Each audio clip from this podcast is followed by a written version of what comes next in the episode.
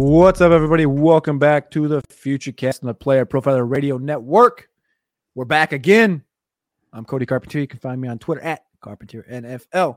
With me, as always, Andy Milnick. You can find him on Twitter at FFDataKing. We're back again today, bringing you the top 5 worst fan bases in college football.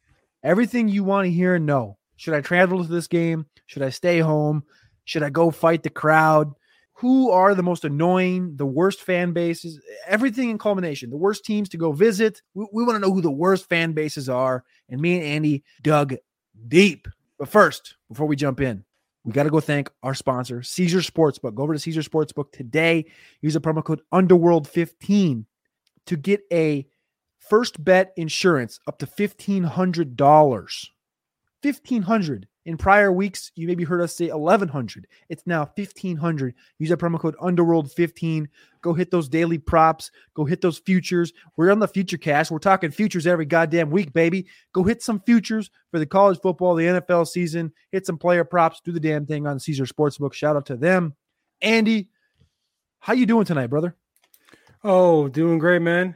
I'm excited to talk through some of the worst fan bases that are out there and kind of hear whatever explanations are, how we interpreted worst, and then from there, just what we think, because there are some folks that are definitely loud on Twitter. Some fan bases are louder than others.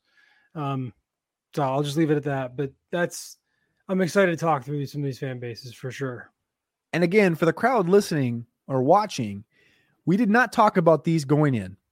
We made it an effort not to. I told him, I said, don't tell me shit. I said, we're just going to go the top 5 worst fan bases. And it was broad. We didn't say it has to be because of how they are. They're rude. We didn't have to do this. They had to do that. We just said, hey, open for interpretation. Top 5 worst fan bases in college football. Let's get this baby jamming. Andy, number 5, where we starting? Yeah, number 5 for me, this one kind of strikes home because this fan base believes that they are up there with Ohio State every single year. I'm from the Big Ten.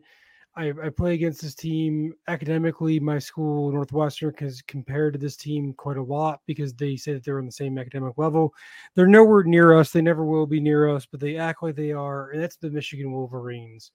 I've never seen a fan base more entitled, more that they believe that they're back. And just the tradition of like the helmets stink. That's terrible helmet. It's ugly. I like the blue and the yellow. I like the stadium that they play in. I've been there before. It's sick. But yeah, the fan base is just the worst. So number 5, Michigan. I thought about that because of the Ohio State situation, but I thought about Michigan and Ohio State as some of my honorable mentions in discussing and thinking through this. But for my number 5, it's something that a team in a different sport definitely deserves to be number 1 for. But in this list, they're going to be number 5 because Duke deserves to not be number 1 in something. And it's because their attendance is pitiful. This one might catch people off, and they're going to say, why Duke? But my problem is when you compare basketball to football and how Duke maybe has the crazies, the Cameron Crazies, and the best fans in the world, but they're F that. They're the worst fans in the world in every aspect of everything. Number 5, the Duke football fans. It's pitiful. They have Coach K in basketball. They have Coach Cutcliffe for 14 seasons for football. And Cutcliffe wasn't bad. He wasn't bad. He brought something to the table, but they had no fans. They had literally out of 130 schools in the FBS level, they were ranked 80th, 79th, 78th in attendance. That's some of the worst bottom 5 in Power 5 football the last few seasons. 3 shitty bowl wins, 10-win season. Cutcliffe gave them a 10-win season at Duke in football. Yeah. Where are the Cameron Crazies at on Saturday morning, Saturday afternoon? Earn those Saturday night games. Yeah. The Cameron Crazies are fugazi because they don't show up on Saturdays. Well, you know, it's a good thing that the Duke fans that are out there, right? They still have the Lakers and the Yankees and the Cowboys to root for. So thoughts and prayers to them. At least the rest of the teams are out there that are still in it. So good for them. Number 4 for me is quite an annoying. God, what an annoying fan base. It's Tennessee. I can't even preempt it. Tennessee Volunteers. They're some of the most annoying fan bases out there. Every year it's we've got a top recruiting class, and every year it's we're going to, you know, win the SEC East. And you talk to some fans and they're like, yeah, we could probably keep it pretty close against Georgia this year. And you're like, are you high? Like, are you eating glue? Do you need me to call your mother? Like, what is going on right now? Because they're not getting anywhere near Georgia's win total. I think Tennessee fans, and if you try to argue with them and try and tell them that they're not back or that they're not going to win this year, they just obstinately fight back with every fiber of their being. So Tennessee, number 4 for me. They have to be. If this was just a Twitter fan base ranking, they'd be number 1 for both of us, I think, because they're, like you said, the stone worst on Twitter about thinking. Like, there's so many YouTube channels and Twitter channels on and just focused on Tennessee Volunteer football. And man, it's just year after year after year. Come on, man, you're rolling out Hendon Hooker, and in respect to the kid, respect to the, you know, the coaches and all everything that's been through the process. But this team, come on, man. It's right. Tennessee. It's not they. You might win a game here or there, but we stuck with Bama. You still lost. So who gives a shit? My number 4. We talked about Michigan a minute ago. This is a team that stole a quarterback from Michigan just a few weeks ago, CJ Carr. They took a quarterback from, his grandpa was a coach at Michigan. So shout out to Notre Dame for getting something right, but they're fans. We're talking about fans here tonight. And the Notre Dame fans consistently thinking every year, because they have their own channel, that all their games are on NBC every year, and they're Notre Dame, and they're an independent, and we deserve respect, and we have Ian Book, and we have all these, such great established gentlemen. Well, guess what? You haven't won a Heisman Trophy since Tim Brown, and Tim Brown retired almost before I was born. Mm-hmm. Okay, all right. Notre Dame hasn't won a goddamn thing in years, and their rivals on here are Miami, USC, and Michigan. They're almost as disappointing as all of those teams have been over the last decade. So I don't know why any of those guys are rivals. I remember a couple of years ago, Notre Dame was like, "We're back, we're here." Guess what? Miami hasn't been back since forever. Miami donkey walked them a couple of years ago, and I don't even think they still think they're like. I remember after that game, and obviously being a Miami fan, I kind of watched that game closely, and I remember it was so fun to watch because Notre Dame came into that game.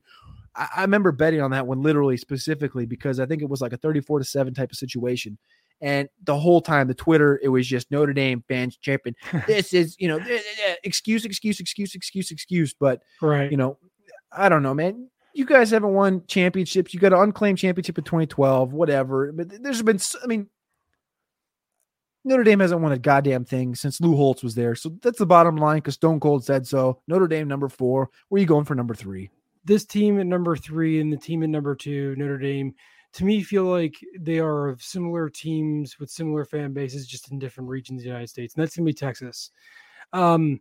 Texas, Notre Dame, to an extent USC, these 3 teams believe they are pantheons of college football. They believe that they are blue bloods through and through, that they are the lifeblood of college football, and all 3 of them haven't done shit in the last 10 to 15 years. Notre Dame repeatedly, like you said, gets close and falls flat on their face.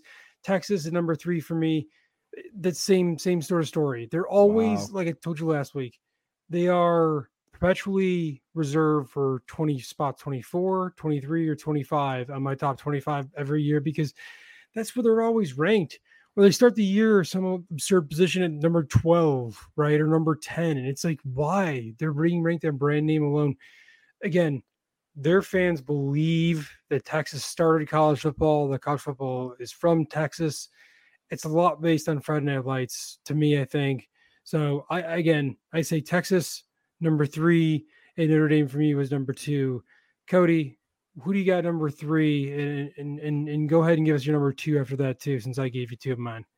Well, number 3 for me, I had Tennessee. We talked about Tennessee, the Twitter warriors of the world, the Tennessee Volunteer fans with their big old puppy dog as their mascot and talking all this bullshit on Twitter. But Tennessee, number 3, and then number 2, you got to go with the New York Yankees of college football. That's the Alabama Crimson Tide.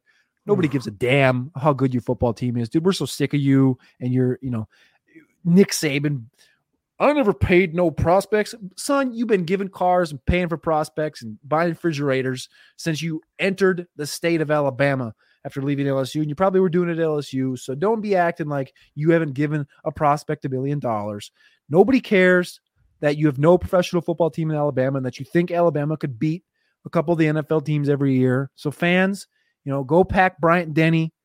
Just let's have a good Saturday, and then you can go be hungover on Sunday and shut your damn Twitter off and leave the rest of the world alone, because we don't care that you guys have cheated your way to the top. Yeah, is that a little extra? It's very extra. And one of those things where I kind of agreed with it, then you lost me, then you brought me back, and then you lost me again. I'm with you in some aspects of it, right? Alabama fans believe that they're entitled to win, almost the entire season every year, and they're turning into a lesser form of like Patriots fans with Tom Brady, where it's like the regular season doesn't start for us until the SEC championship game, right? It's the same with the Patriots. Season doesn't start until the playoffs. So, yeah, I'm with you there. To me, it feels almost more business-like at Alabama. It feels like we're getting ready to do, like, they just don't seem like they're having that much fun when they're winning, because they're just so used to winning. It's more of like, we're coming in, we're going to do our job, then we're going to leave. It's like, okay, I kind of don't want to be around that. There are more rowdy fan bases that I would rather be around and experience than that. Rounding up my top five at number one, I distinctly remember my first World Cup that I ever watched. And the reason why I remember it is I think it was back in 2010 or 2009, 2010. And do you remember the key noise you heard during the broadcast? Everyone kept wondering, like, was my TV fucking broken? Exactly. And it was the single most annoying noise. Yeah. You're sitting there like, dude, is my fucking TV not working? The signal coming in wrong. This fan base prides itself on making a similar noise. That's the Mississippi State Bulldogs fan base. One of the most annoying traditions in the face of the world, and they stand behind it, thinking that it's the best thing out there for home field advantage. Dude, cowbells are like the most annoying noise in the world. Can we not focus our entire stadium on an entire broadcast on making sure we can hear it clinking around? God, what an obnoxious fan base. The number one for me, Mississippi State. That one surprised me. It's going to piss people off. That one's going to piss people off. I like the take, but I honestly, when you started the conversation, when you started your pick, I thought you were going to go with who I have at number one. And it low key, I was like, damn it, we got the same number one. You didn't go there. And I'll tell you where I went. I went to your favorite school. Number one, the Nebraska Cornhuskers. They haven't won shit since Tom Osborne stepped foot on the field in 1997. Adrian Martinez has been there since 1997 at quarterback. They got Scott Frost. I went on that rant a few weeks ago. Scott, even though you're from Nebraska, you ain't built for it. You ain't built for the Big Ten, son. That's why you went to Central Florida and you finally won some games. You ain't built. You ain't built for this, son. Nebraska hasn't won shit since 1997.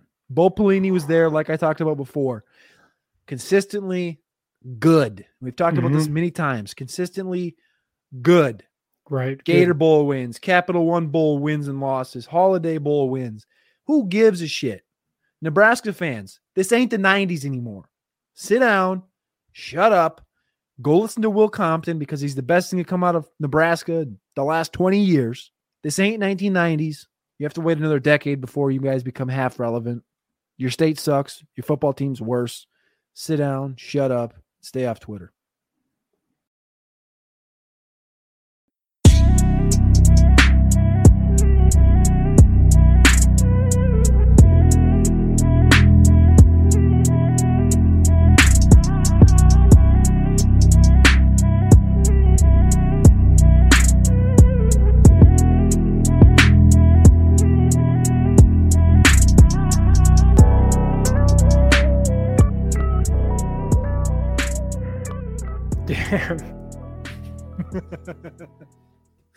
That was kind of cold. That was fucking, that was mean. That was kind of cold. And that's the show.